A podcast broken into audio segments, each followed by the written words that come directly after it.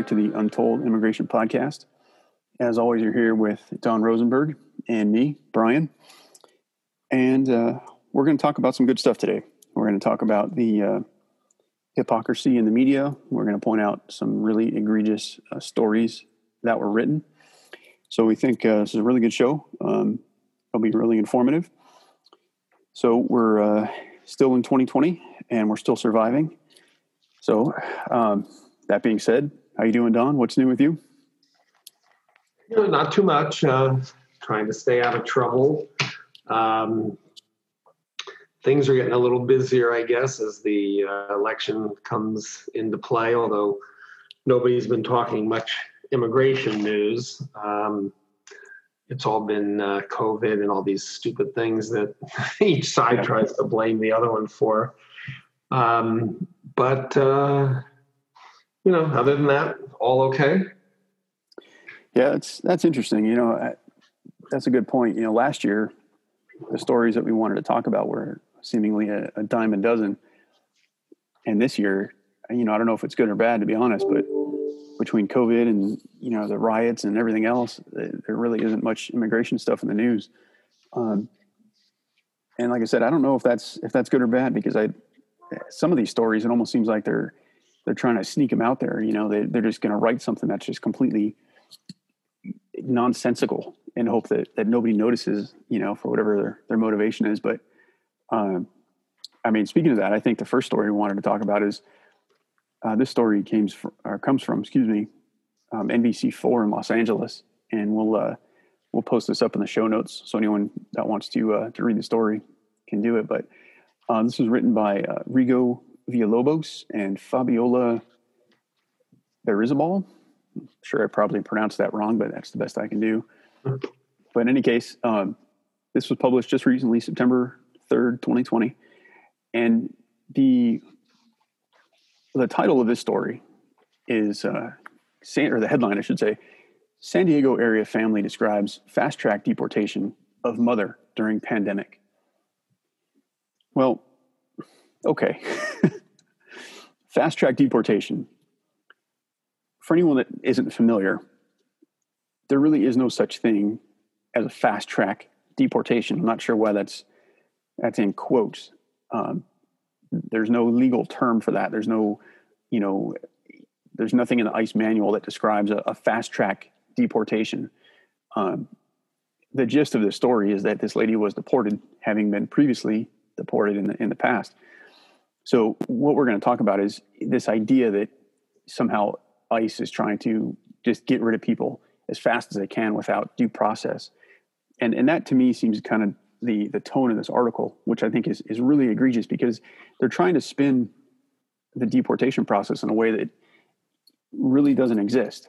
And, you know, the funny thing is, if people are held too long, then we hear, oh, they're being denied constitutional rights, they're being held in custody for too long, they're being detained for too long.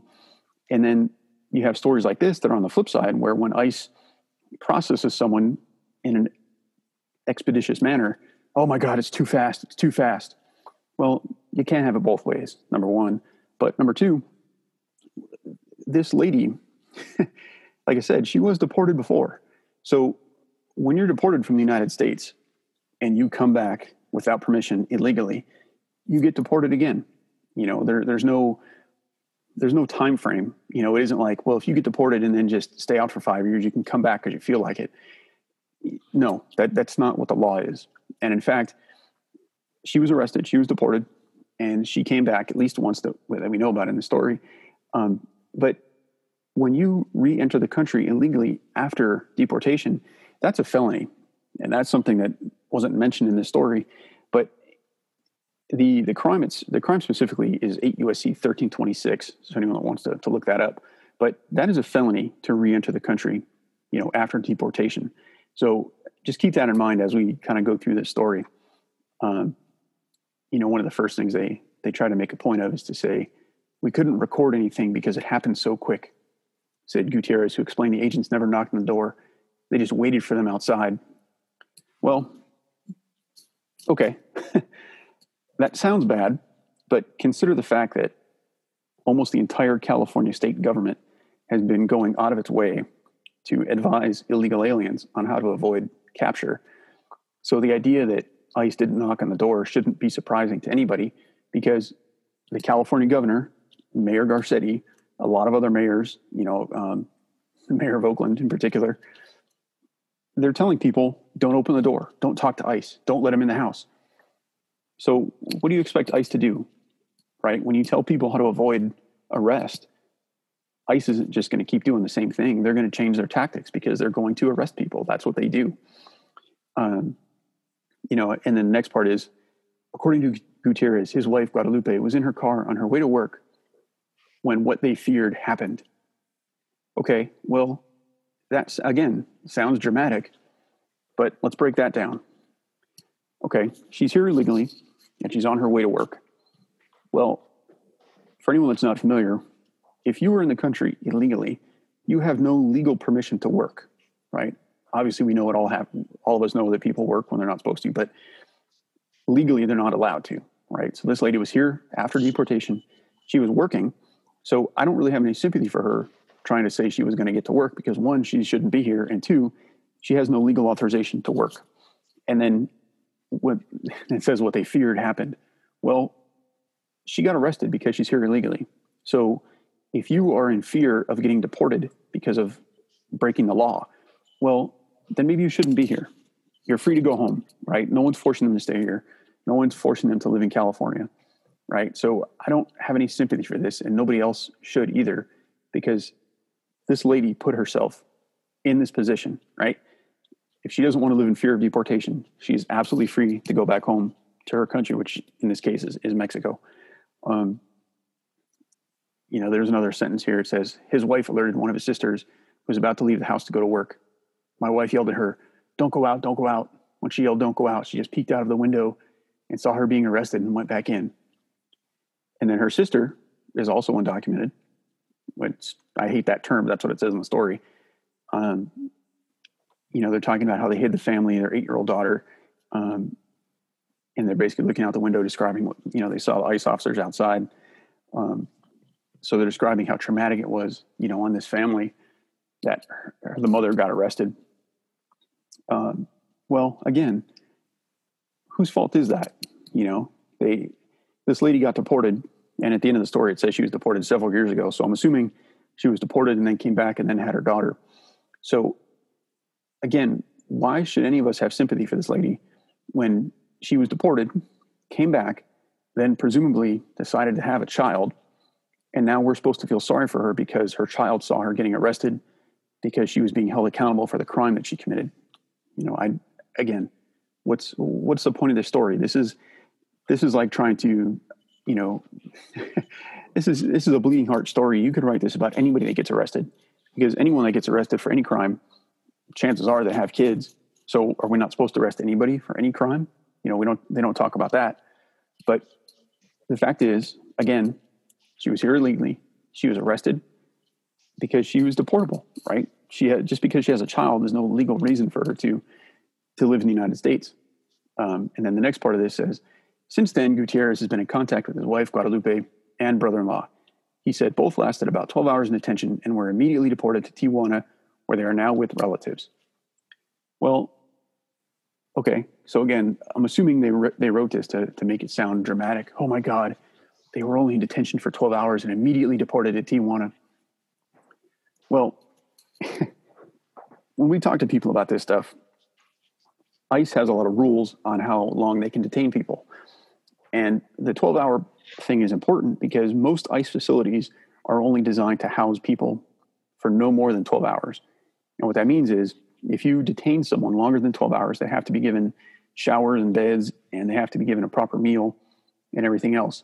So I'm not exactly sure why he was trying to make a big deal out of this 12-hour thing, because that's the way it is, right? ICE doesn't want to keep people in detention longer than necessary because by law, ICE is required to process people as expeditiously as possible, depending on what the circumstances are of their case. And in the case of this lady, it sounds like she was near San Diego, she was from Mexico, and she was deported before. So ICE has no justification to keep this lady in custody for an extended period of time.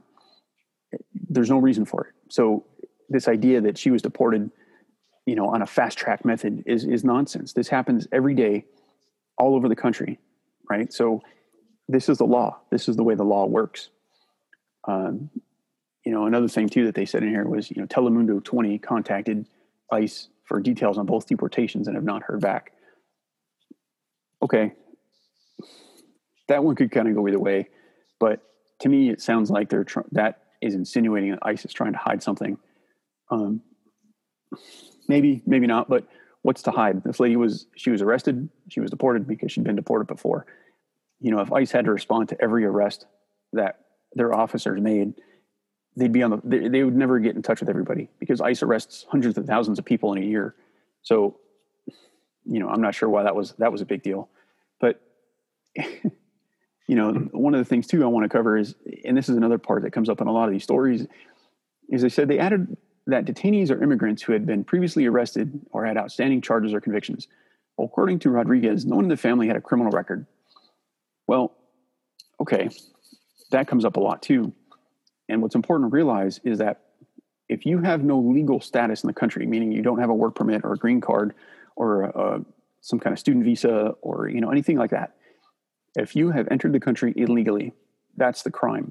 You don't have to commit additional crime to get deported. So this is just a bunch of false sympathy, right? The crime is crossing the border without permission, you know, or even overstaying a visa.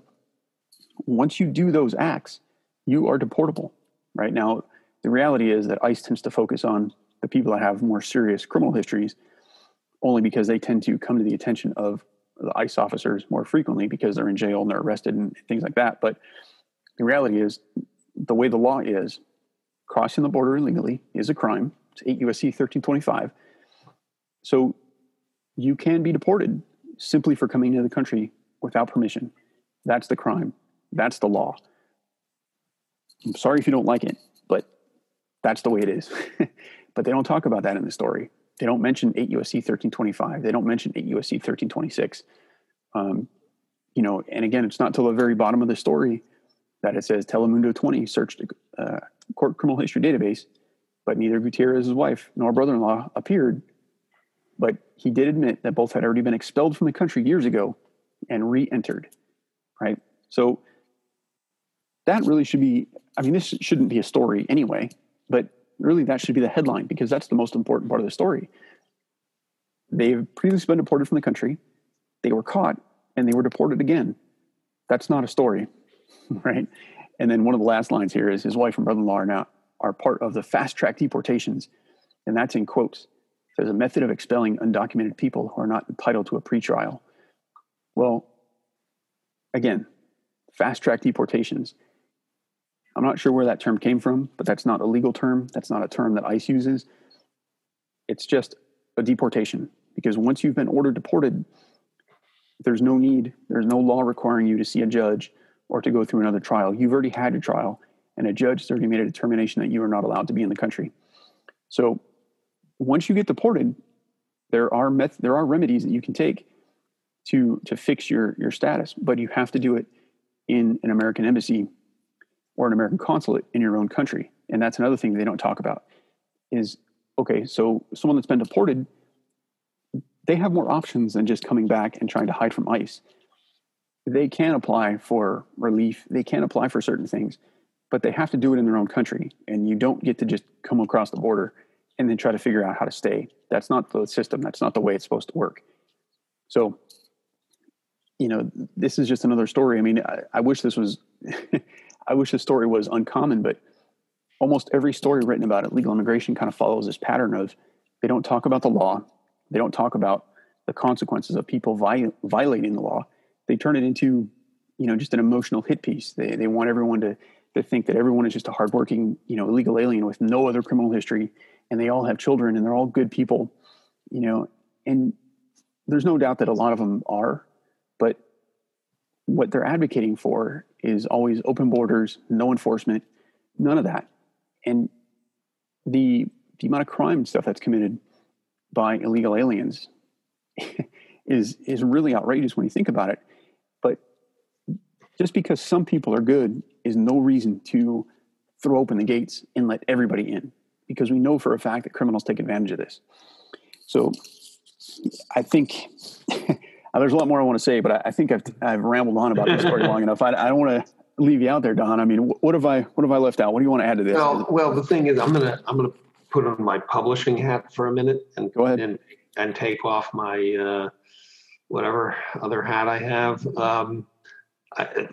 Just for the listeners, I was a publisher for 15 years. I ran a group of. I was a publisher for one specific magazine, but I was the vice president of publishing for a whole group of magazines. But I was only the publisher for the largest one and the one that I had joined the company to do. And you know, for any magazine, newspaper, television station, radio, you only have a certain amount of time or space. So part of the job, or a big part of the job, not so much for the publisher, really for the editor, but obviously the publisher, or the editor works for the publisher, is, you know, story selection. There is no way that this story passes the smell test to ever be published. On one hand, you can look at it, if it's a news, if you decide, and that's how they've done this. This is portrayed as a news story. Well, a news story, this would be like printing every day in the paper, you know, dog bites man. Yeah. There's nothing to it. This happens all the time. It's nothing, and there's, you know, so then you start looking, is there something unique in it that would make it newsworthy? Well, there's nothing unique in it. It's pretty simple. You have people that broke the law and they're being deported. End of story. So there's no story. The second part would be, okay, is it a humanitarian story? Do we want to print it for humanitarian reasons? Well, again, no, because it happens all the time. There's nothing unique in this story. It's not like one of them's a citizen. It's not like one of them was on the verge of discovering the cure for COVID, and now they're not going to be able to because we've taken them out of the country. There's nothing here. Even if you, after that, decided, well, I'm still going to publish it. Well, this is not a San Diego area family. This is a Mexican family living in San Diego. Right. And that's one of the things that drives me crazy about all of these stories is that, you know, a man from here, a woman from there. No, that's not where they're from. That's just where they happen to be right. at the moment. When the hijackers of 9/11, did we call them, oh, two San Diego men who were part of the group? No, we didn't say that. We may have said they were living in San Diego, right. But we didn't call them, but we didn't say they were, or whatever the other, you know, the other ones were. It's absurd to do that. So this was a case of, this is Channel 4 in this case, and Telemundo, and you know, you can list everybody on there. It's every so often, and maybe we haven't done it in a while because of all the other stuff that's taken up, you know, all the air out of the room, we need to remind everybody one more time how horrible law enforcement and ICE, and even though I'm surprised they didn't name Trump in the story somewhere, yeah. How terrible they are, because they're taking these poor families and, in this case, during a pandemic, yeah. Throwing them out of the country. It's like, oh, okay, really? I mean, you know, why aren't we deporting then, you know, all the people that were in Sturgis a couple of weeks ago? That was during a pandemic. Yeah, I guess most of them were citizens, but maybe we could have stripped them of their citizenship because it was a pandemic going on. So the best way to describe all of this is bullshit. Yeah. That's all that it is. It's anybody who's a true journalist, or, you know, this is an embarrassment that they would waste space on this story.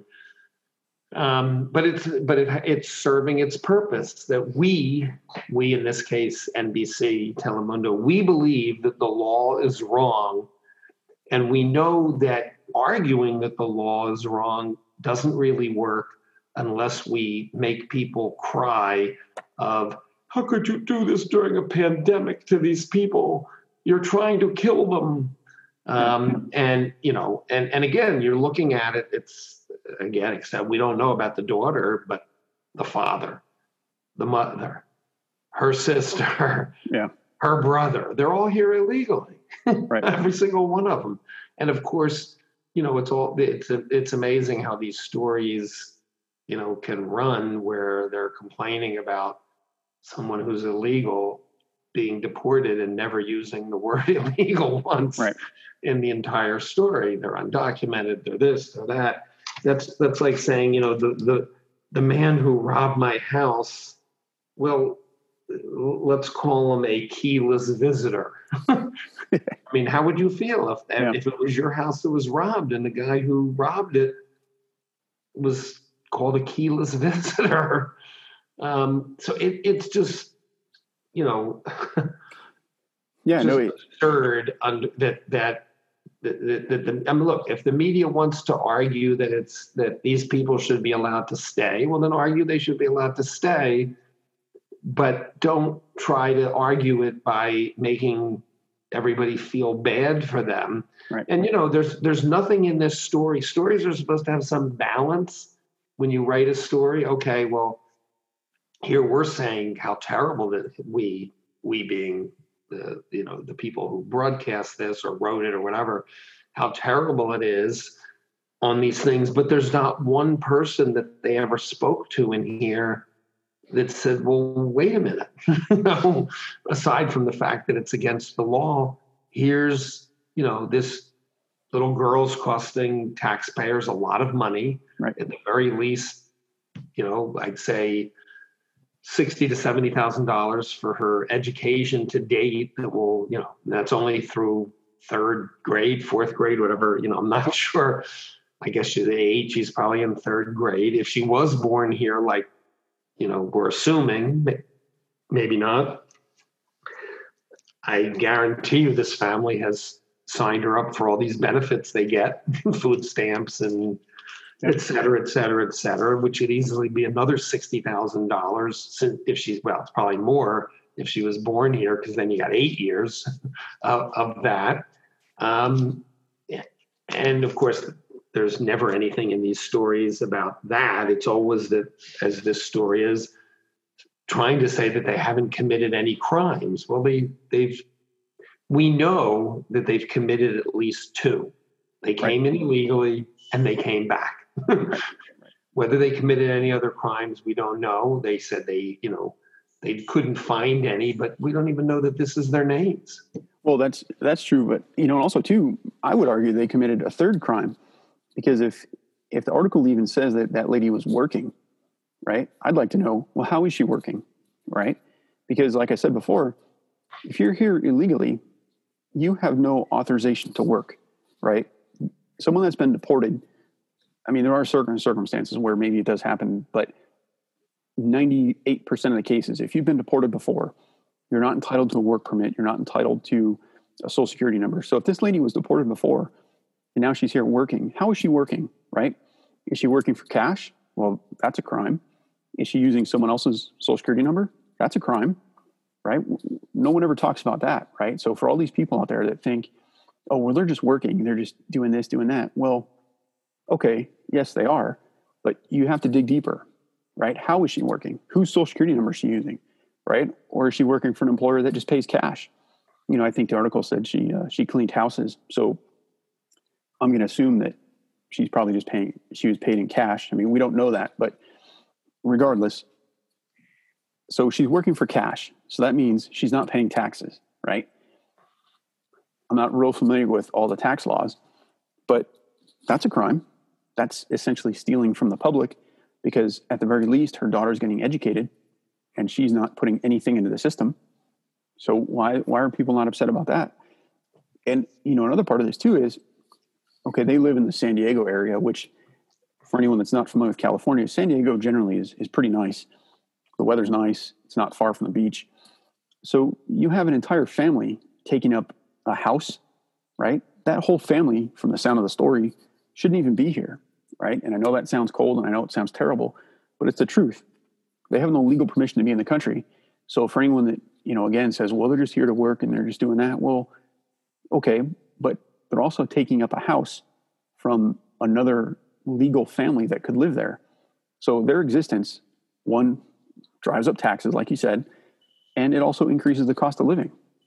It causes problems for normal people that you're not even aware of.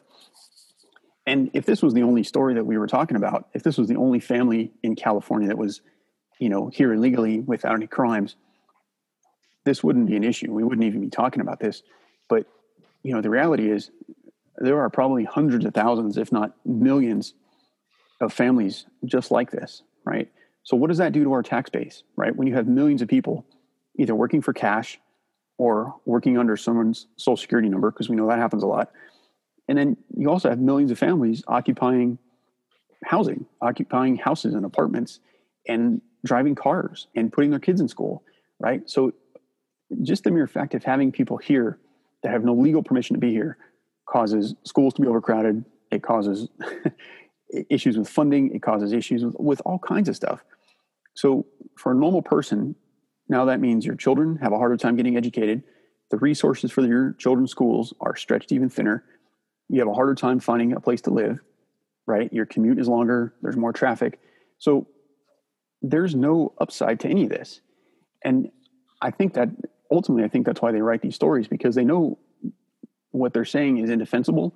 So they have to come at it with an angle that tugs at your heartstrings. They have to come up with an angle that, oh, you can't argue. You can't deport her. She has a child, you know, whatever it is. But it's like, well, okay, yeah, that's sad, but let's look at the bigger picture, you know. And I think that's what's really evil about all these stories like this, is that they know all that, but they purposely write these stories to really deceive people, I think. And I think for someone in the media, I think that's really evil to knowingly do that, because there's really no other reason for this. I can't think of one. Yeah, well, you know, you can add to the, you know, again, if we look at how long she's been here, you couldn't charge her with this because, you know, you don't have any proof. But up until, you know, a couple of years ago, I'm sure she was driving to clean houses, and she wouldn't have been able to get a driver's license. I'm assuming, I'll make the assumption that she has one now, although maybe not. We don't know that. You know, the other thing, and I was just reading a story, I think it was yesterday, where, you know, people thought the remittances were going to, you know, to Mexico. Well, the story's about Mexico, but I'm sure it was all countries, would go down because of everything's going on. And all year they've been up. So they were, the remittances for July, I guess was the last month they had, were reporting, were almost $4 billion. Now, that includes people that are here legally. That includes people that maybe even are citizens that are sending money out of the country.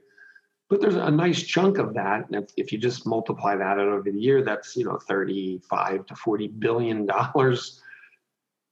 Even if you just take, you know, 20% of that, that's a lot of money that would have been spent in country, right? which stimulates business. Right. And instead went down to Mexico.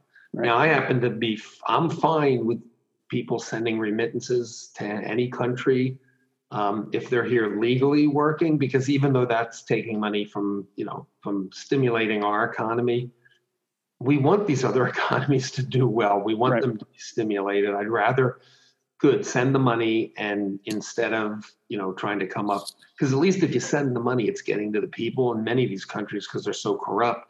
If they get the money from us, it never makes it to the people. Right. It just, you know, it's siphoned off by those leading the countries. So, you know, so better that they do that and help those people out.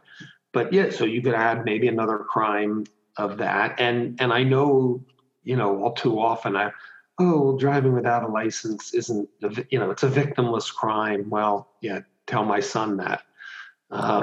You know, it's not a victimless crime.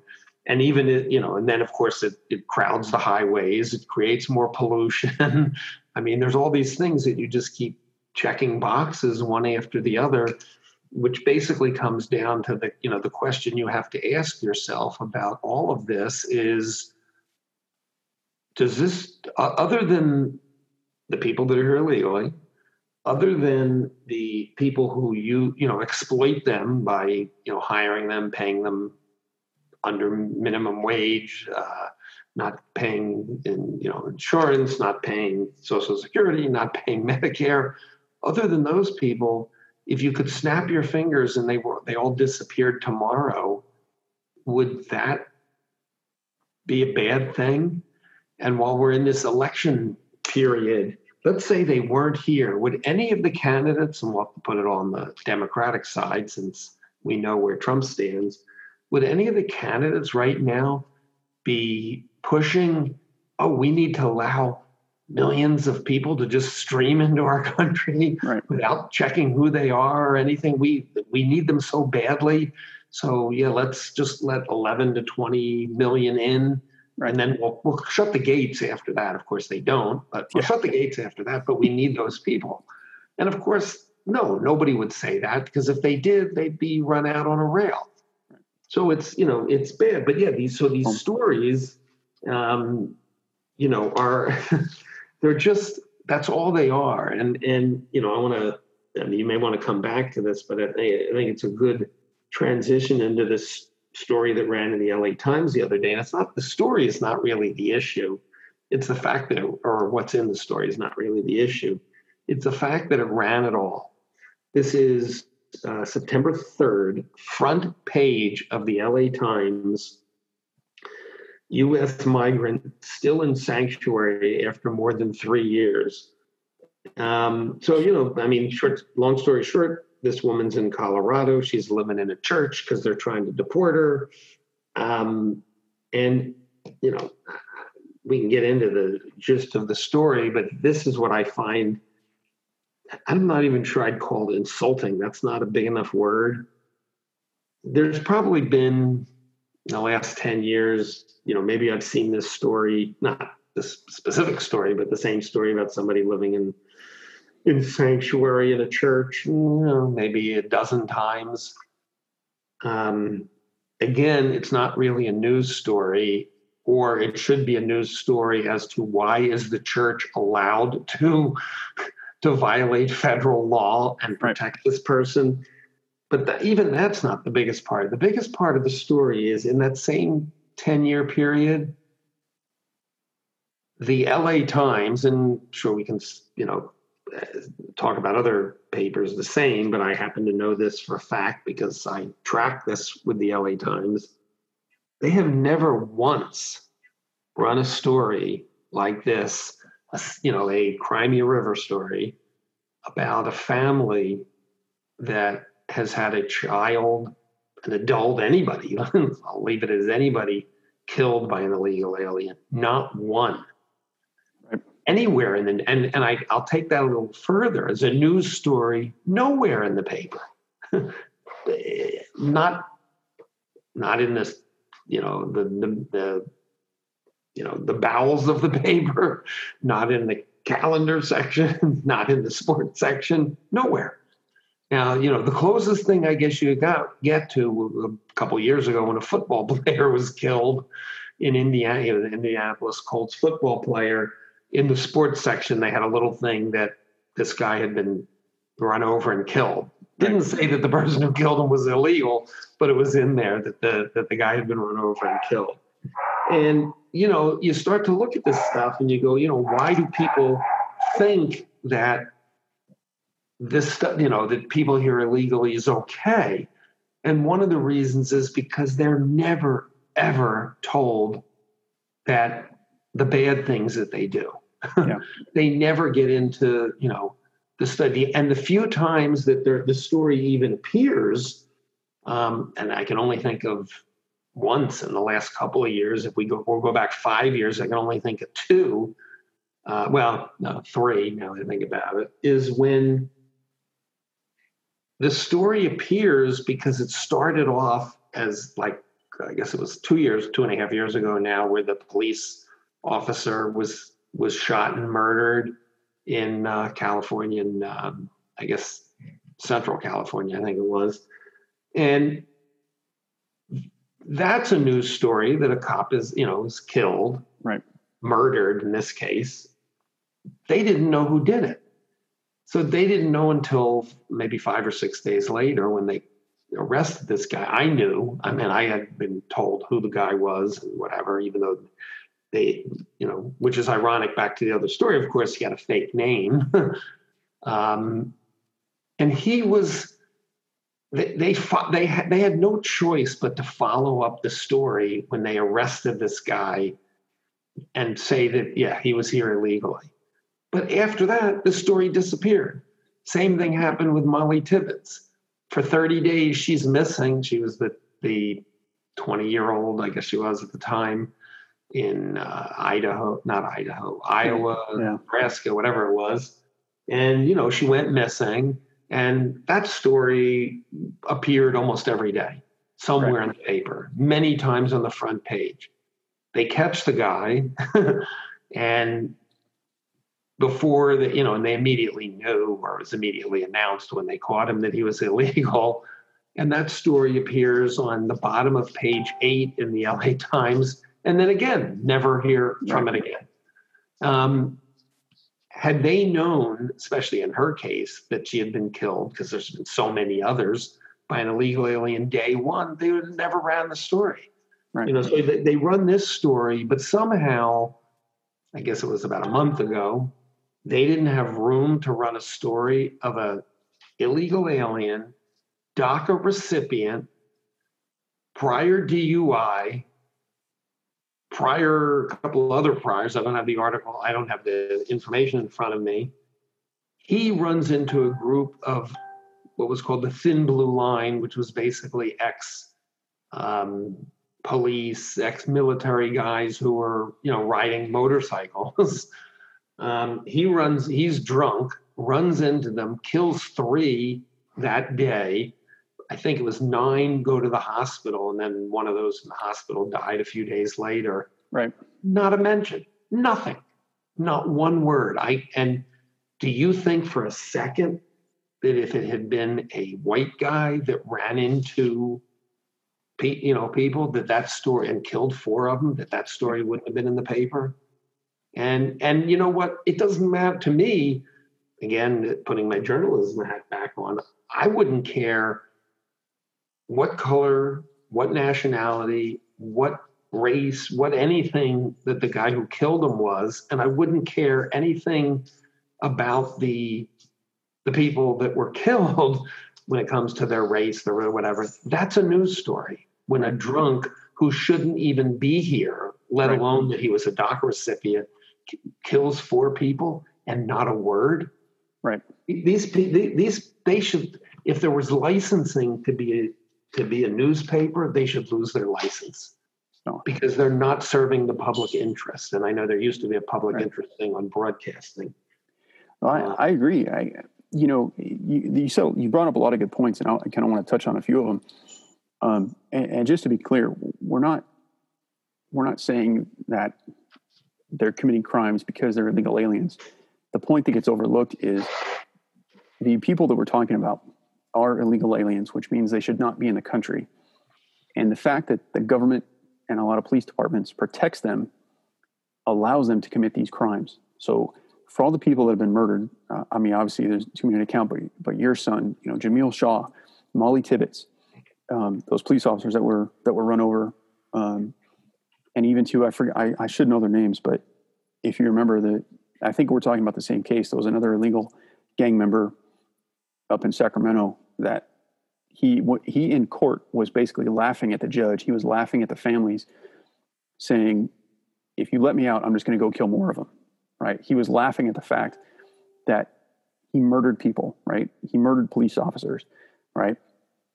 So those people shouldn't even be here, right? That number one. But number two, the fact that you have a government protecting them and enabling them, it's beyond me why more people aren't out in the streets violently protesting that, because you have a government enabling criminal behavior. Right? It's not that we overlooked this guy, we didn't get to him in time, and he committed a horrendous crime. Okay, that's terrible, but that happens. But you have the government and you have the news media protecting people and then hiding the stories when they come out. Is it's beyond belief. And like, and I just want to say it again, it's not that they're illegal. It's not that they commit more or less crime. We're not talking about that. The fact is they shouldn't be here. And you have people in government protecting them and then ignoring the fact when they commit crime. And it's, I mean, it's beyond belief. It doesn't make sense to say it out loud, but we see it every day.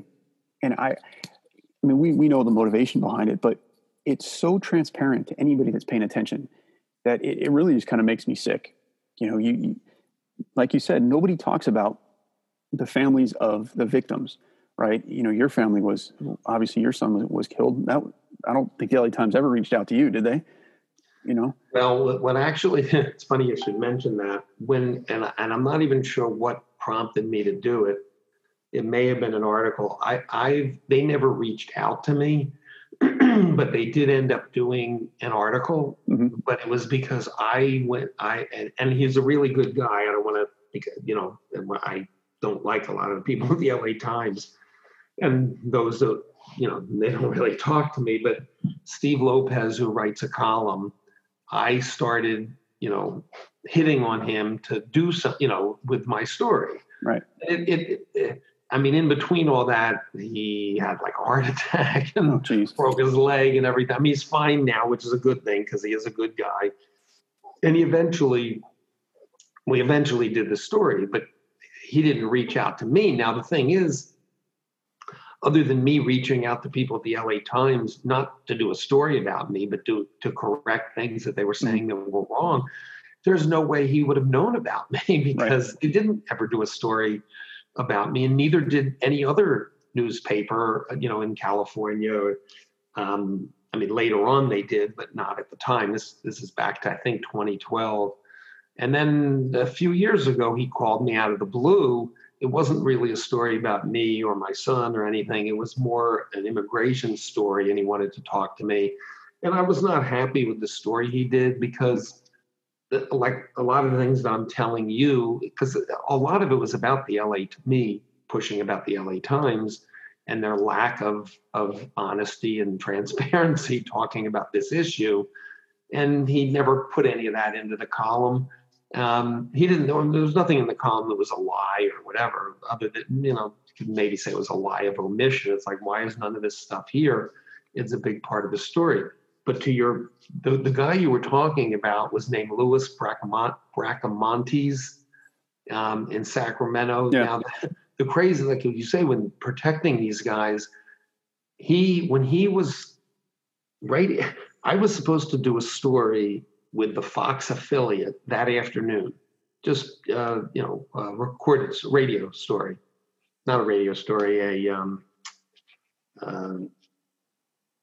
would have been a phone story of my voice they were doing. It was the Fox affiliate TV station. Right.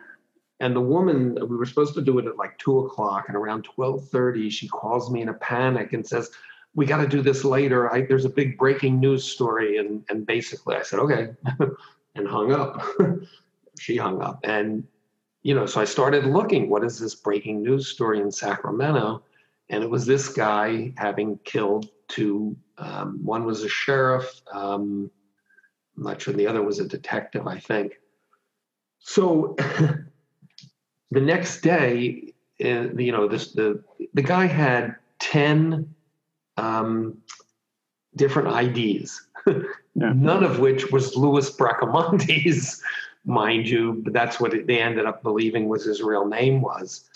He had been previously deported twice. He was living at the time in, I think, Idaho, but he came to Sacramento. There, I mean, nobody's ever figured out why and a motive or anything. And yeah, he, you know, so he kills these people. Well, that story, you know, when I heard about the sheriffs being killed, which was late on a Friday afternoon, so East Coast time, it would have been, you know, probably 6, 7 o'clock.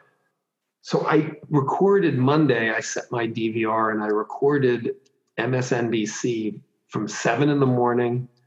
until the last show, which I think ends at 9 o'clock or ends at 10 o'clock at night. And then I went back and listened. They never mentioned this story once, not one time. And what then happened, and this was October of 2014, I believe. And it wasn't long after, and I think it was maybe like a week or two, where this guy from Baltimore shot and killed two cops in New York. And MSNBC covered that story 24/7. They had people out on the street. I mean, it was day after day after day. Now, the you know, it had nothing to do with race or the illegal or this or that or the other. It's just a guy from Baltimore, U.S. citizen, you know, killed two people. And that story was just covered constantly. Well, why was that story? I can see why you may have given it a little more coverage because it was New York and you're in New York. But to give that story the coverage it got, which was probably deserved, and to never mention this story at all, right, is absurd. That's not, oh, we missed it. That is somebody in the newsroom, one of the producers or the executive producer of the entire news division there, saying, don't cover this story. Right. That's on purpose. There's no way they missed it. And although it didn't get much coverage anywhere, but there was no way they missed that story. So, you know, you're right when you mentioned these guys. Now, it was a few years later when he went to trial, and yes, while he was sitting in trial, if I had the opportunity, I should have killed more of them, and I would have done. And that hardly, I mean, that did get a little, because the video footage was so outrageous, that did get a little bit of coverage. Right. But again, it's like, you know, a couple years later, and when you cover somebody like that, people will always, well, that person's crazy. So, you know, because you made a comment, which I agree for the most part, but I disagree a little, where you said they didn't, you know, these people didn't kill somebody because they were illegal. And for the most part, I would say, yeah, they're, you know, they may be illegal and they're a criminal, so they killed somebody. But what I don't know in my case, and well, let me go to another case first. There was if anybody's ever seen or heard of the movie, I think it's, I don't want to name it because it could be the wrong movie, but this woman was the director of the movie. She lived in New York, and she was having work done in her apartment, and an illegal from Ecuador came on to her, and he never did anything in terms, you know, sexually never did anything. And she just said, you know, no, whatever. And he stopped. But then he killed her. He murdered her.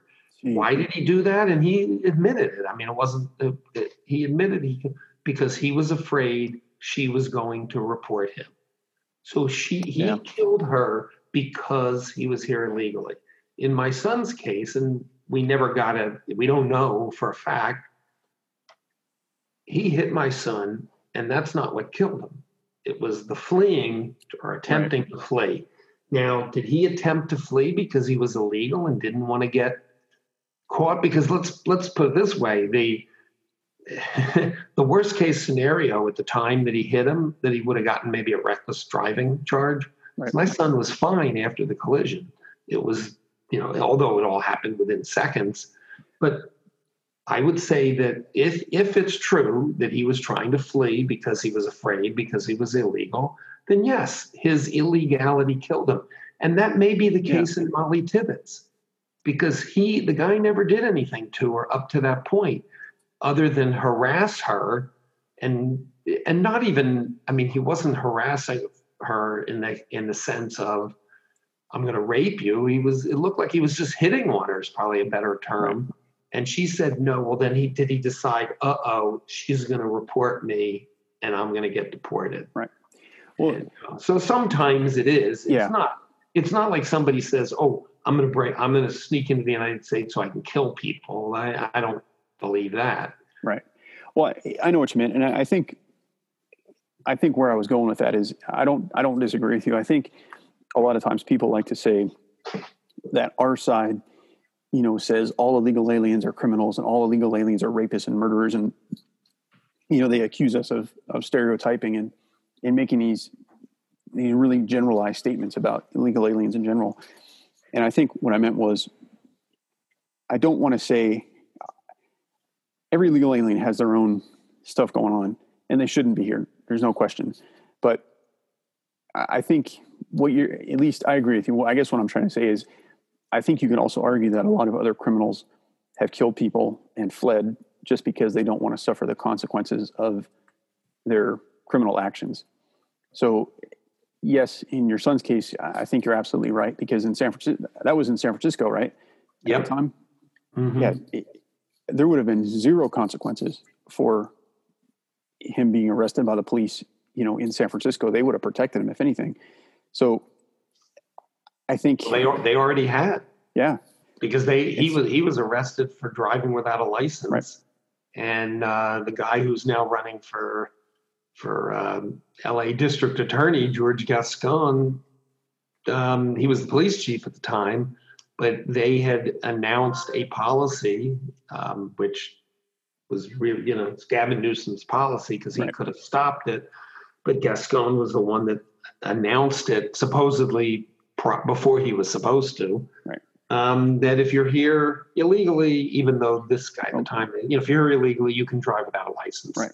And then, of course, he became the district attorney and botched the case, you know, so, which I think he did on purpose. I don't think they're that, the people that work for him are that stupid or that incompetent. I agree. I just think, I think my point really was, we're ignoring criminal behavior. And when you ignore criminal behavior of certain groups, and maybe it emboldens them, maybe it encourages them to commit more crime, I don't know. But in your son's case, and so many of these other cases, the fact is, because immigration law was ignored, a horrendous crime happened. And, you know, I know, like you said, you don't believe that the person that killed your son did it on purpose, and it doesn't seem like it, but at the end of the day, he should not have been here. And the reason he was probably in San Francisco and in California, nonetheless, was because he felt he would have been protected. You know, if the entire world knew that the United States enforced its immigration laws, a lot of these people would never come to the United States, and they'd never be in a position where they would be able to commit crimes, or they would be in a position where they could accidentally kill somebody, or whatever the case is. You know, why did that guy that killed Molly Tibbetts, why did he end up in Iowa? You know, that nobody wants to talk about that. And I don't know the answer, but, you know, like I said, the point was, regardless of their predilection for committing crime, which I know we've got some numbers on, but forget that for a second. It's a simple fact of, they've ignored immigration law. They have no right to be here. The government protects them. The newspapers essentially write propaganda to change people's opinion, you know, and that's, that was my point. And that's one of the reasons that we wanted to talk about that, you know, that story with the lady in the church, which we didn't talk about too much, but, you know, for all that's why those stories are so horrendous, is because like you said, you know, that story was on the front page of the LA Times, right? Are you honestly telling me that the Los Angeles Times doesn't have a more pressing story to put on the front page, right? Like, of all the other things they could talk about, they chose to put that story on the front page about some lady who is violating the law, right? Like, I mean, they go into all, you know, she had a business and all this stuff, and it's like, no, where are the stories about, why don't you write a story about the police officers' families that were destroyed, right? Why don't you write a story about the four families they got, I mean, you said it was three, but I think it's four now, like you said. You know, what did those guys do? They were on a motorcycle ride and they got mowed down. Your son was riding a motorcycle and he got run over. You know, Jamil Shaw is another one that I like to talk about. You know, all these people that were murdered and killed for no reason, they don't get front page stories, right? I don't remember seeing the LA Times. No, maybe they don't even get stories. Yeah. Forget the front page. That's really, I think, what gets us really angry, is that if you want to write these stories about these people and say, look at their plight, oh my God, this is terrible, she's getting deported. Okay, you can write that. That's fine. Like, you have the freedom to write those stories, but at what cost? Because you're taking up real estate on a major newspaper to write that. You're taking up the front page to write that story. And it's not like there's nothing else to report. You chose to write that story. Why is that? Why did you choose that story over anything else that's a million times more important? You know? And that's why we're here. You know, that's why we're talking about this. That's why we're trying to get people to understand that most of what you read in the paper and most of what you see on TV when it comes to immigration is just, it's like you said, it's bullshit. And for lack of a better word, it's propaganda. And I mean, I don't use that term lightly because I really think it is. It's, you have a news outlet purposely changing words and purposely writing specific stories to change public opinion to what they think it should be. And that in and of itself is evil, regardless of what the topic is. I don't care if you're talking about politics or the environment or firearms or whatever it is, right? Whatever the topic is, if you have a media outlet, much less a major outlet like the LA Times, writing stories where they're trying to change your opinion by omitting key facts or ignoring certain stories because they don't like the outcome of that story, that's a problem. That's a major problem. And, you know, I don't know if the LA Times is doing it because they're failing, you know, like, are they trying to just write sensational stories because they want eyeballs, or are they failing because that's what they've chosen to write? You know, I don't know, but I think we can all agree the LA Times is on its way out, which probably isn't a bad thing anymore, but that's disappointing because I don't want to see a newspaper go out of business because we have a great freedom in this country, the freedom of the press. We have that as a right. We have the ability to have journalists write stories based on what they find, but we're losing it. We're losing these great, or used to be great, institutions. And that's a problem in and of itself. You know, they're writing propaganda, but also they're failing. And that's, I don't know what the outcome is going to be. And I fear that if we lose the traditional sources of journalism, I fear that people are just going to fall back into their echo chambers and they're never going to have an opportunity to hear the other side. And that, at least in my mind, is what a newspaper should have been. It should have been an objective source for news that anybody could read and kind of formulate their own opinions. But we seem to be getting away from that. And immigration is just one example of how it's, the media is not doing its job, and it's sad. It's really sad. Yeah, well, you know, the story, you know, you add, why did they print this? Well, they print it because, one, there's a large Hispanic population in Los Angeles, all of California. And I'm not claiming that I don't believe a lot of that population wants these people here, right? Because it does hurt them. But it's mainly, again, it's to... Their narrative as a newspaper, which only belongs on the editorial page and no place else, is that the people that are here illegally should be allowed to remain. Right. And as long as they wrote editorials that way and the editorial was honest, they weren't lying about why they should be able to stay, they have the right to do that. Right. But when they leave the editorial page and start putting putting editorial on the front, again, there's nothing unique about this story, because they even get into the thing that there's like 40 people around the United States right now with these stories. And that, you know, that it's okay, fine. Well, if anything, again, the story should be, why are religious institutions getting involved in defeating federal law? That's the story. Right. But in this case, it's all to, we want you to feel sorry for this woman, because, I mean, as soon as the story starts out, it's, you know, she's been in there for 3 years, her mother has died, along with 5 elderly dogs. She left with a stepfather. Well, you know what? Why should I care? You shouldn't be here. If you hadn't put yourself in that situation, and were being honest about who you were living in Mexico, because her parents were here legally, Right. Well, you could, if your mother was dying, you could have gotten, I'm sure that you would have gotten a visa to temporarily come in and see your mom. So I don't care. And your 5 dogs don't belong here anyway. They belong with you in Mexico. Well, and you would have been there. You know, it's funny. Worse. It keeps going. She talks about 2 food trucks she operated, sit idle. She spends her day writing poetry, working on her case, and walking the dark halls and green lawn of the church, careful never to step onto the sidewalk. Like, there's probably 50 ICE agents there watching her every day to see her step onto the sidewalk so they can arrest her. And then the story gets worse because then it goes into other examples of other people. Right. Just we're going to pour this on as much as we can. Alex Garcia, 39, of Honduras. So, I mean, I just quickly looked up Alex. Let's see what his deal is.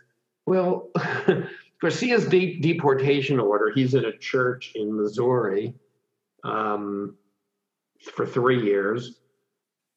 His deportation order is from an earlier attempt to enter the United States after leaving Honduras. He was caught and deported in 2000, but returned 4 years later. And of course, now he's married. He's got 5 kids. They're all U.S. citizens. So, okay, we really needed them. And you know what? At least from this story, without doing any research on the guy, it doesn't look like he was a terrible bad guy, that he was just, he came in and he's working in construction. Well, construction's not a bad paying job. And it's only been made worse because people like him are working there and will take less money. Right. This is an amazing family. And Alex, this is no hyperbole. He is the hardest worker I've ever met, said Reverend Rebecca Turner. He is a contribution to the community. Yeah. Well, go ahead, Bill. You can talk as I'm going to do some quick math here. Oh, go ahead. Well, we could probably do a whole show just on this article in and of itself. Well, let me interrupt and then go back to it. Okay, so really quickly, and I did this just based on averages, since I don't know what Missouri spends on educating children. Right. But if you, in today's dollars, because again, I don't know how old the kids are. I don't know who's graduated, who hasn't. Those 5 kids, just to educate them, will cost Missouri taxpayers $715,000. And again, are those 5 kids all getting benefits because they're all U.S. citizens? Right. We don't know. I mean, but have they paid anywhere near $715,000 in taxes? I sincerely doubt it. Right. No, absolutely.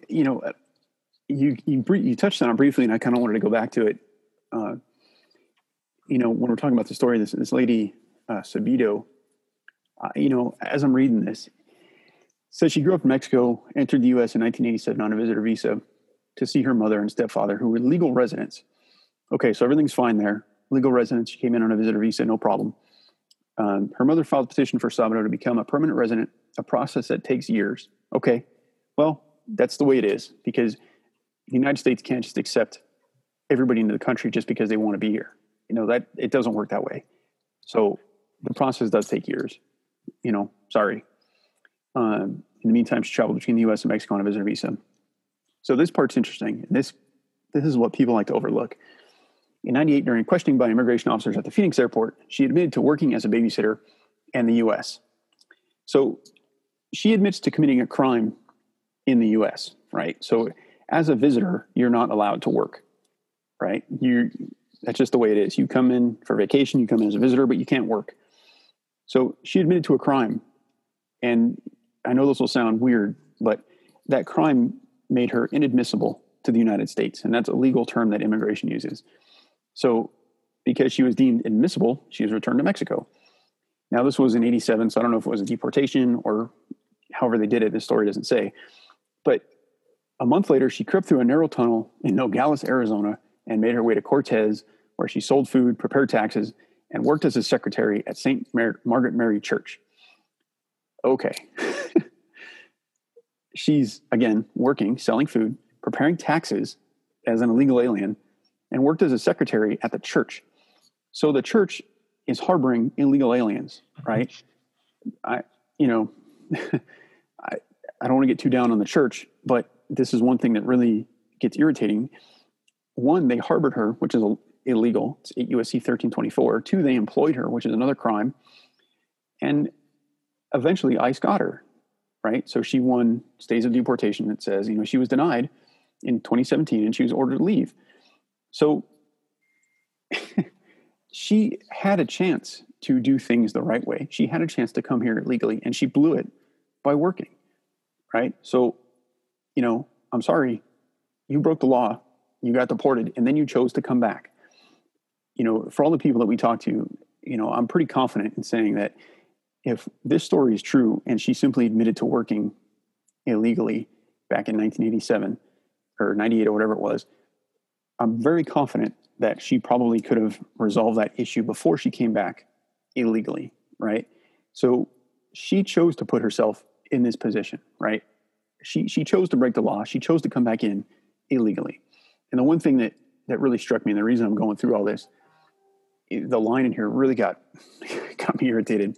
It says, but Mexico wasn't home anymore. She'd spent more than 3 decades in the U.S. She spoke English fluently and had faith in the system. Okay, she's been here for 30 years and we're supposed to feel sorry for her? Well, whose fault is that, right? She chose to come back. She chose to come here illegally. She chose to remain in the United States for 30 years illegally. She knew she was in violation of the law. And this line about having faith in the system, what does that mean, right? Faith in what system? You broke the law, you got deported, you came back in illegally, you petitioned the government to stay in the country for seven years, and they allowed you to stay, right? I've talked to people that have been responsible for those stays of removal or deportation or whatever they call them, and there's a whole big process to that, and the people that file those stays, they know it's temporary, and ICE has the discretion to grant or not grant them. So for her to say that I've been here for 30 years, you can't deport me. Well, whose fault is that? You chose to do that. You chose to come here illegally. You chose to try to exploit the immigration system. And now because you've managed to drag your case out for 30 years, we're supposed to feel sorry for you? Like, I have no sympathy for this, and nobody else should either. She broke the law. She had a chance to fix this, and she never did. But she just she kept dragging her case out, and now, oh, you can't deport me. I've been here for 30 years. And this isn't the only story like this. This is crazy. Well, your point, yeah, which I think is a great one, is right. These people constantly saying, "I have faith in the system," but the system did exactly what it's supposed to do. Right. It may not have done it in the time frame that it should have, but it did. So why? That's like I robbed a bank. And now I'm in jail, but I'm fighting it because I have faith in the system. Right. Well, the system's going to say you robbed a bank. Right. So that's why you're in jail. The system hasn't done you wrong. You did wrong. So why would you now think that the system supposedly is going to help you?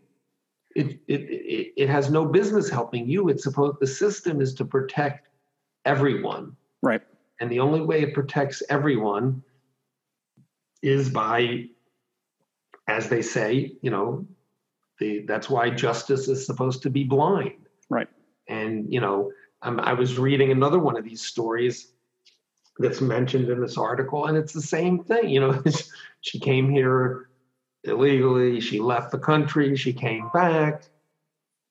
And, and again, now it's 15 years later, I've paid taxes, yeah. I've worked, I've contributed. Yeah, she's got 4 kids and 2 grandchildren.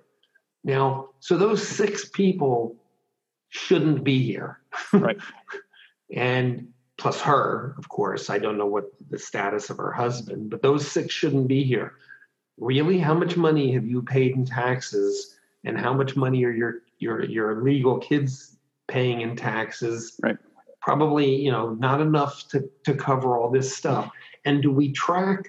The one thing that never gets tracked, which is funny because they always talk about, how long they've been here and this and that and the other. And of course, when they do have kids, well, they're citizens, so whatever they do doesn't count, but it should count but we don't know. I mean, I'm sure that, you know, some of these people that are citizens had illegal alien, you know, that are now sitting in jail because of crimes they've committed, maybe killing somebody, maybe raping, whatever it is, but we don't count that. And we should, and we can't. I mean, I understand that, but we should. That person wouldn't have been here either. Right. So I'm more than willing to say, you know, take all those people, one generation, two generations, I don't know what it is, and, you know, how many of them, and occasionally you get a story, but it's not many and it's not so great, is, you know, look at our well, now he is the insurance commissioner. What the hell's his name? You're talking about Ricardo Lara? Yeah, Ricardo Lara. Now, he'll mention, you know, yeah, your parents were here illegally, you came here illegally, even though he was born here. Well, I haven't heard any story yet about somebody who really did something great, who came here, or not came here, but was born here from parents that were illegal. And okay, you made it to insurance commissioner. Well, would the country or would the state survive if you had never been here? Right. Would there have been somebody else who could have taken that job? And I don't know. I think the guy's an idiot anyway, so I'm not sure that I'd be. Yeah. So, you know, so you have these things, but they're always spoken about in very broad terms, because there's never really great examples. And even if there were, I mean, even if somebody was born here illegally, of illegal alien parents, even if they cured cancer, well, that's a great thing. So do we let everybody in the world into the country? Right. Because maybe one of their kids may do something great one day. Right. So it's just, you know, but, you know, back to the original point, it's to convince people so that when, you know, you talked about why aren't people out on the street? Well, they're not out on the street because either they don't know, and that's the biggest number, don't know that any of this stuff is going on. But number two is they're afraid. Yeah, no, I agree. Because they get yelled at, screamed at, called names. They get, you know, especially if they're in small communities, all of a sudden they're persona non grata. Their child has been killed, but because they had the temerity to complain about the fact that the person was illegal, well, oh, you're a racist, yeah, or you're a bigot. Your child could have been killed by a citizen.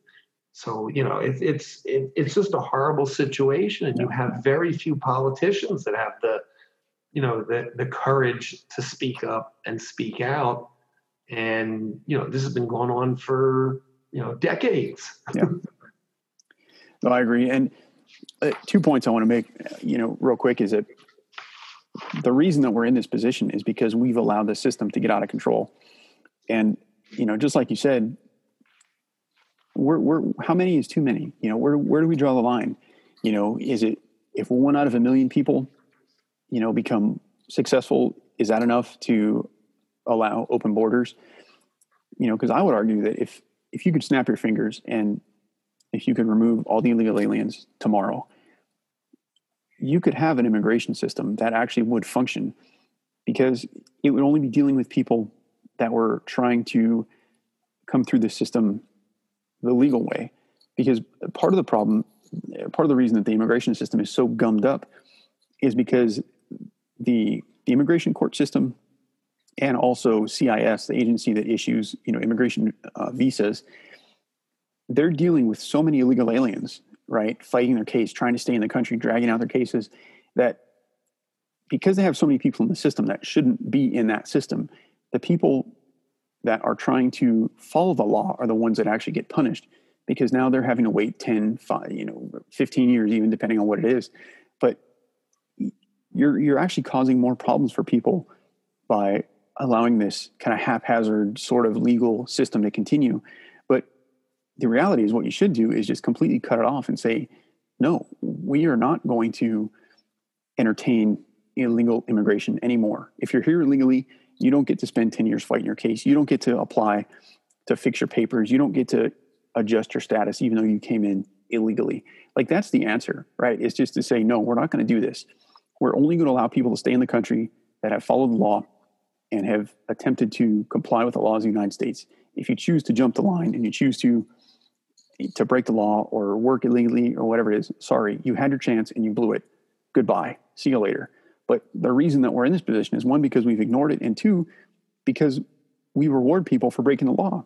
And, you know, if you think about it, if you are in another country and you want to come to the United States and you see your friends coming here illegally and then essentially getting everything for free on a silver platter along with the red carpet, and then you see other people that are waiting in line 10 years. Well, you know, I put my papers in, but, you know, I have to wait 10 years to be able to get an interview to maybe get my green card. You know, what are you going to do? Right. And to an extent, I don't necessarily blame the people coming here illegally, because I understand their motivation. They're breaking the law, and I don't have any empathy for their criminal actions, and I think they should be held accountable for it, but I can understand their mindset.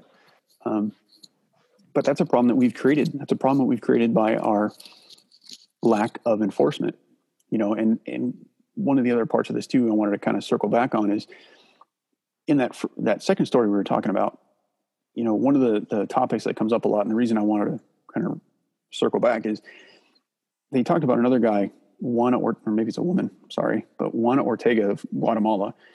Apparently, I'm assuming that's a female. She's in North Carolina. This stood out to me, and her quote was, "For me, it's like a prison," right? She's in sanctuary in a North Carolina church after being denied asylum. "One of the biggest changes for me was developing diabetes and high blood pressure in sanctuary." Well, okay, they're talking about people that have been denied asylum, right? And that's another system that's been grossly abused, because for anyone that's not familiar, asylum is a process that when you come to the border or you come to a port of entry, you basically say, I'm here, I don't have any papers, I'm in fear of my government, please let me into the country. So in the past, that was enough. All you had to do was say, I'm afraid of torture, I want asylum, let me in. Because under Obama, what happened was those people just got let in the country, right? I have fear, I claim asylum, all right, here you go. And those people were forgotten about. And now that's not the case. Now they're being held accountable. And for anyone out there that isn't familiar with asylum, asylum is for people that have a legitimate claim of fear of persecution or torture from their government or another group in their country. So the simple fact that you come here and claim asylum doesn't mean that you get to stay. It's not a magic wand. You don't just get to say, I claim asylum, let me in, and it's over, right? So this idea that these people are hiding out in a church because they've been denied asylum, well, okay, so what? You were denied. You're not entitled to it. It's time to go, right? And, you know, worrying about diabetes and high blood pressure and worrying about hiding out in a church, well, you know, there's a solution for that. You can go home, right? You can go back to your country, or you can go to any other country in the world. But the fact is, you chose to come to the United States. You chose to take a gamble. You chose to claim asylum when you knew that you didn't have a legitimate asylum claim, and it was denied, right? And now I think we can all admit that there are a lot of people that probably get approved for asylum that probably don't deserve it. So even knowing that a lot of people get it that probably shouldn't, the fact that somebody's denied should say something, right?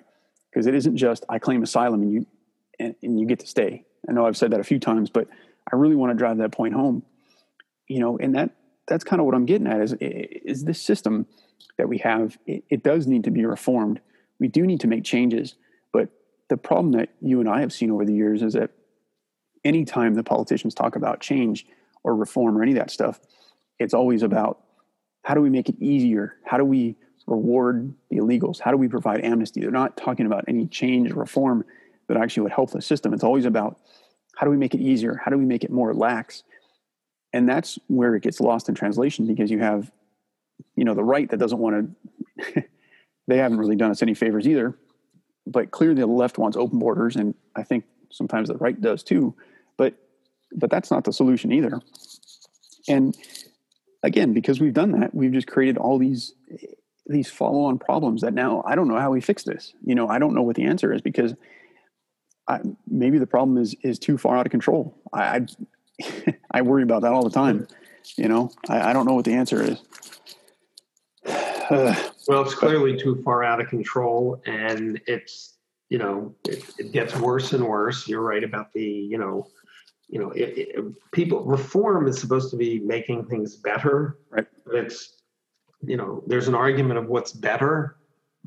But I think if you tried to, you know, ask any of these people, what would make the United States better by allowing all these people to stay, opening the borders, and increasing the number of legal people that we allow to immigrate by massive numbers, because when they say they want to, you know, fix it, they're really talking about letting anybody in. I mean, legally now, I'm not even talking about illegal.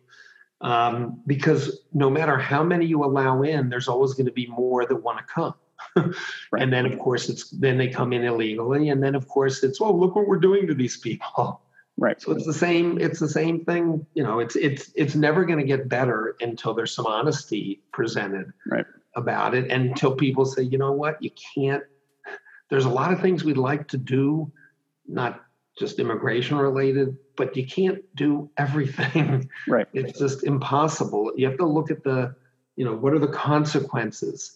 You know, when people say they want everybody, you know, right now, everybody to get free this, free that, free that. Well, there's no such thing as everything is free. Right. It just doesn't work that way. But I understand, I mean, if you're a student sitting there with a $150,000 student loan and you can't even get a job, well, of course you'd love to have your loan paid off. Right. But maybe one of the reasons you can't get a job is because there are people that we're allowing to come in and immigrate legally or illegally that are taking it in front of you. Right. So but not only do you want your debts to be paid for, you want these people to be allowed to come in and are allowed to stay. Right. You're and people don't seem to be able to understand that.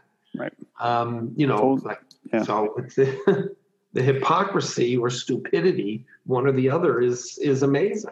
Well, on that note, because of the date today, speaking of hypocrisy and everything else and stupidity, you know, we're recording this on September 10th.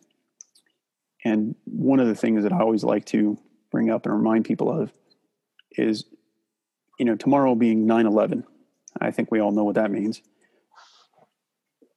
A lot of the 9/11 hijackers were here illegally, right? Some of them had visas, some of them were students, but some of them had overstayed their visas. And it's amazing how quickly we forgot about that, you know, and for all this talk about letting people stay and claiming asylum and everything else. Well, if you only think that it's poor people from Central America claiming asylum, you are sadly mistaken. And the entire reason that Homeland Security was created and ICE and all these other agencies that were reorganized and created and, you know, everything else was because of 9/11. And 9/11 occurred in large part because of two things. One, the various law enforcement and intelligence agencies weren't communicating effectively, and so they overlooked the fact that this plot was being put together. And also, because nobody was paying attention, the 9/11 hijackers that would have been deportable were overlooked, and they were allowed to remain in the country. And because of those failures, we all know what happened, right? We lost how many thousands of people on 9/11? How many, not that the money is that important, but billions of dollars of damage.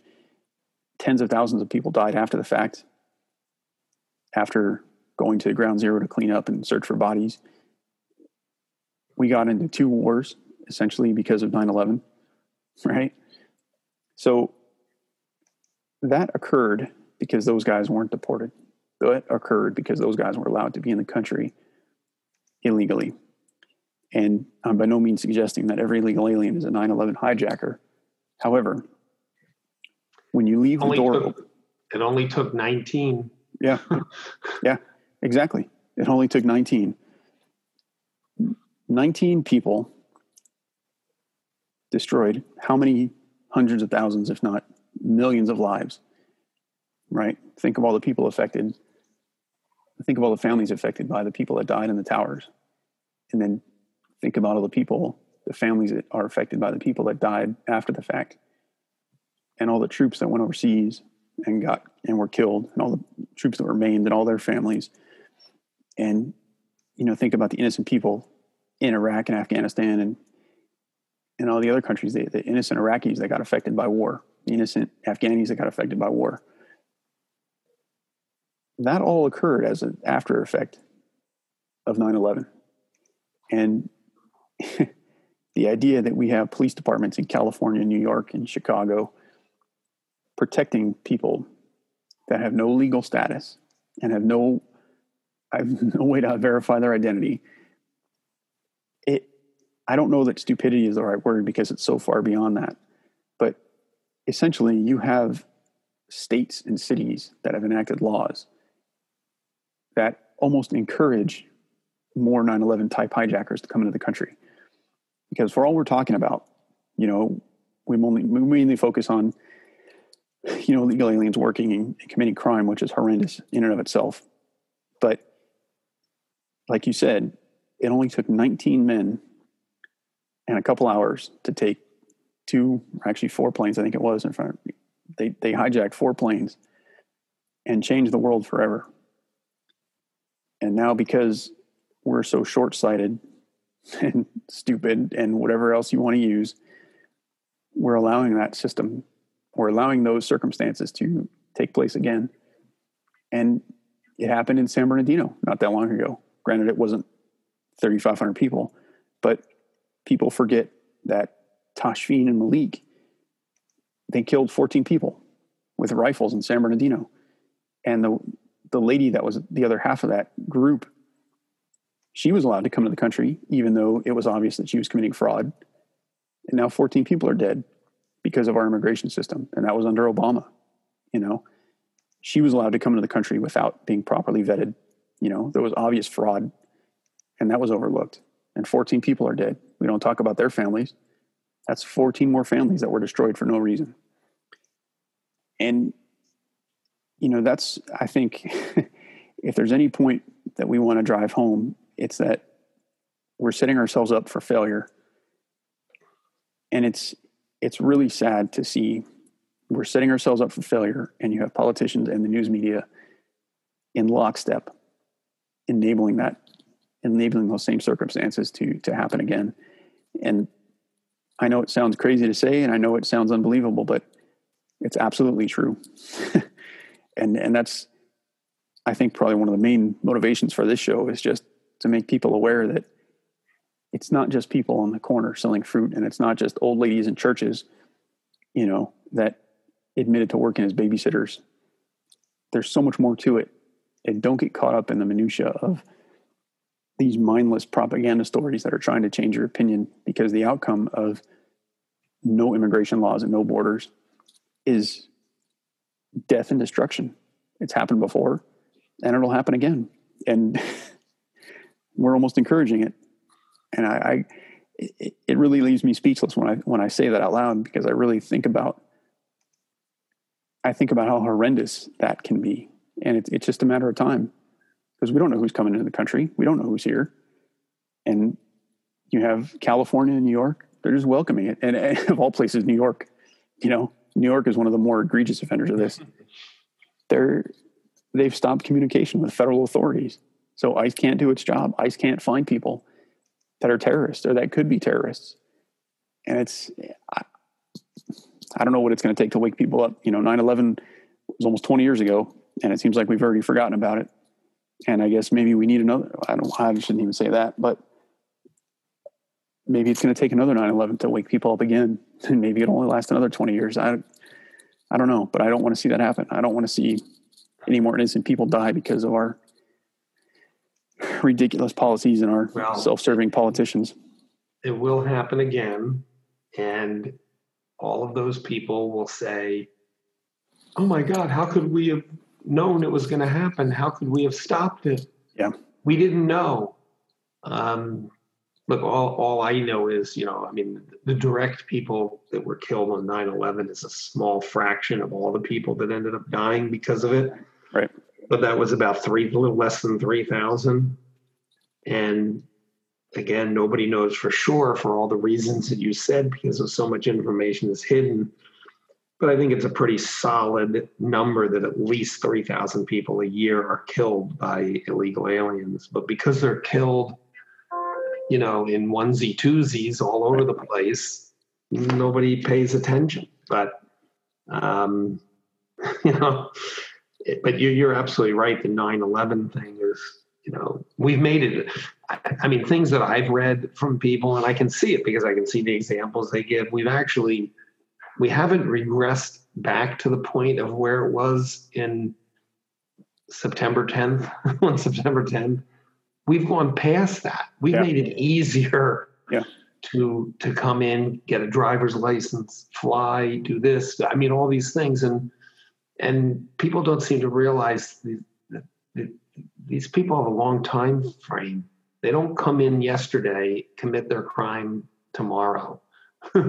They may take years before they do, and when they do, we see what's happened. Yeah. And look, the 9/11 could have happened in 1993. It's amazing the buildings didn't collapse when they detonated some charges in their basement. So it took them 8 more years to do it again, but they succeeded. Well, absolutely. And I mean, I think just to your point, just to remind everybody that the people that we're talking about, you know, obviously we don't want to see anyone die regardless of circumstances, but when you're talking about terrorism, there's been war in the Middle East for thousands of years. And if a group of people can hold a grudge against another group of people over centuries, 20 years, 30 years is insignificant.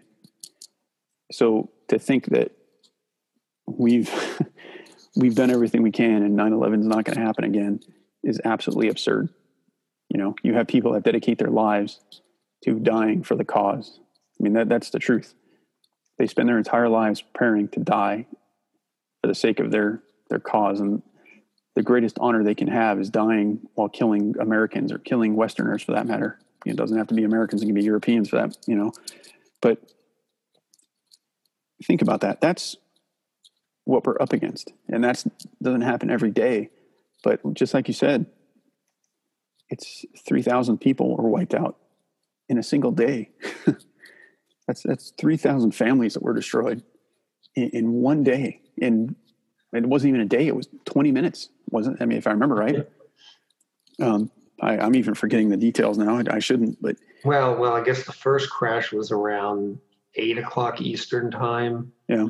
And I think the last one that crashed in the field. I think that was like 11:30. So maybe 3 hours. Yeah. I guess I know the total time was about 3 hours. I guess, you know, you're right. I was thinking about the towers, but that's a good point too. Hours was less than an hour. Yeah. I don't know what you know, but I think you get my point. Regardless of the time, which I should know. Well, the crazy thing is we were having this fight, which we lost. You know, of the 19 hijackers, it was 7 or 8. I'm not sure which. 7 or 8 of them got their driver's licenses in Virginia. Yeah. So in Virginia, I guess it was the end of last year, maybe the beginning of this year, pre-COVID. You know, they wanted to give driver's licenses to illegal aliens. Think they learned their lesson, and they did. They passed it. Did they learn their lesson? And you know, yeah, and you know, I think just to add to that, I think a lot of people make the argument of, well, at least you're giving them a driver's license, so at least you know who they are, at least you have their fingerprints and everything else. And okay, yes, that statement is true. Well, but, no, it's only partially true. I know Illinois does not require fingerprinting, and other I know there are other states. I don't know which ones, and we also know that we have no idea that's who they really are. No, that's true, and that's a good point. But I think my point was that the argument has always been, well, we get their fingerprints, we get, you know, IDs, we get them in the system, right? We know that that's a joke because like I've had conversations with people that are involved in the driver's license system in California. And the evil part about what California did is they required that the way the law was written, it said fingerprints will be taken, but they never wrote anything in the law to say those fingerprints will be compared against any database. So when these people get licenses in California, they just get their fingerprints taken and they're just off in the ether. So you're right. There's no verification of who they are, but most people don't understand that. But the point I was going to make is when you excuse criminal behavior, even though it is driving without a license, which is not obviously the worst crime you can commit, but the fact is you're allowing a criminal to remain in the country, whether they're from Central America or whether they're from the Middle East or wherever, they have no permission to be in the United States. So why do we want to make it easier for them to stay here?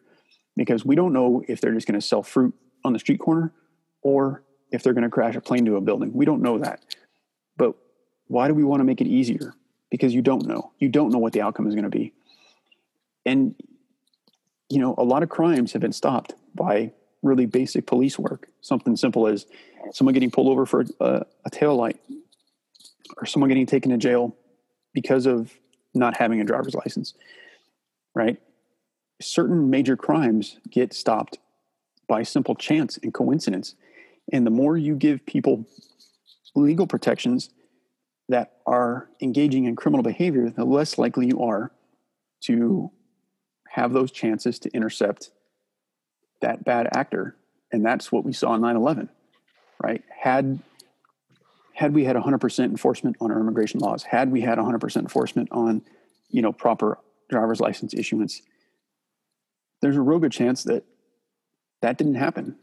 And, you know, I'm not naive enough to say that every crime is going to be committed 100% of the time. Crime will always happen, but it's in the government's interest to protect the life, liberty, and pursuit of happiness of as many people as possible.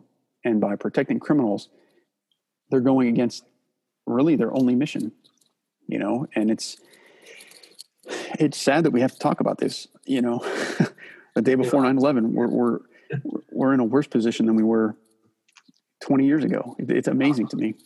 I'll throw one more thing in here.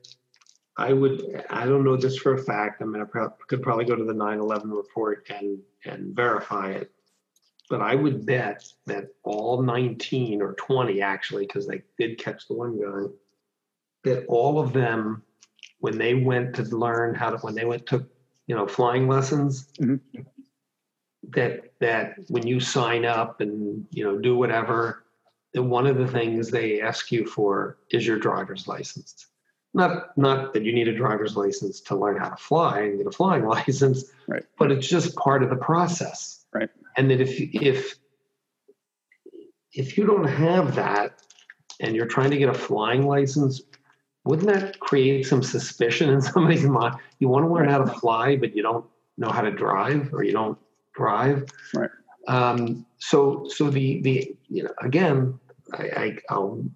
I can't say for a fact because I'm not sure, but I would bet that they all, you know, had to have a driver's license in order to not, you know, I mean, I'm sure that was one of the things. You have to get a driver's license before you try to get your flying license.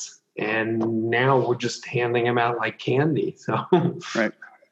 And to make it worse, not only are we handing them out like candy, states like New York and California and probably Illinois, similar, and probably Virginia too, but I know for a fact, New York and California, two of the most populous states in the country, they have made laws against sharing information with ICE, with immigration. So not only can you come into the country illegally, go to a state government office and provide any kind of bullshit documents you want, walk out with a driver's license. Now that state is going to protect your information from investigators from the federal government, right? That's, to say it out loud, I know most people probably won't believe that, but that is absolutely true. You can Google that anywhere you want. California and New York are absolutely prevented from sharing information with immigration authorities. And every year, I know California keeps trying to make it worse. They keep making more and more things illegal to share with immigration. And it's incomprehensible. One, I think that's illegal. I mean, I think it's illegal. But two,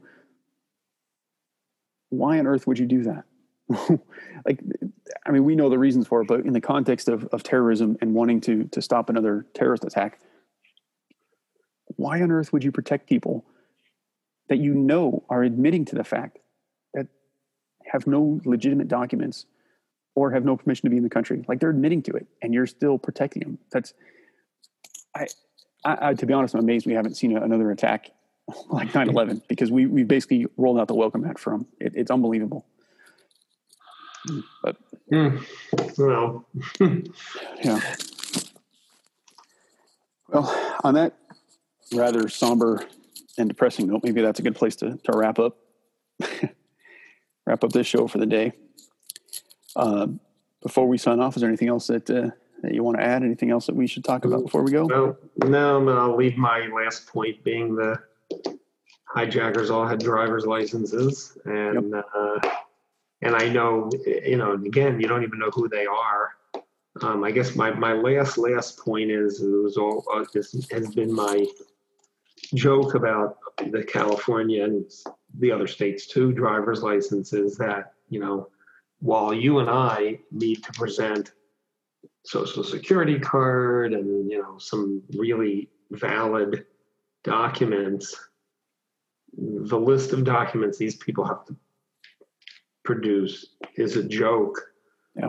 And the joke that I make about the joke is, and I've said this both to the DMV and why don't you, and to the legislature, why don't you just ask them for a luggage tag? Yeah. I mean, that's about the level of security you have with the documents they're giving you. And, they don't care. They just don't care. And, which is probably one of the reasons why they try to hide that information, because probably if they turn it over, the police, law enforcement will figure out that, or ICE, that's not who this is. So they don't even want to look at it.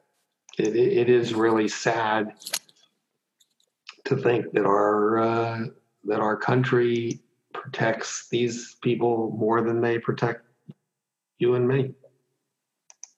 That's my final note of the day. Well, yeah, I can't. Yeah, that's absolutely horrible. And it's the absolute truth.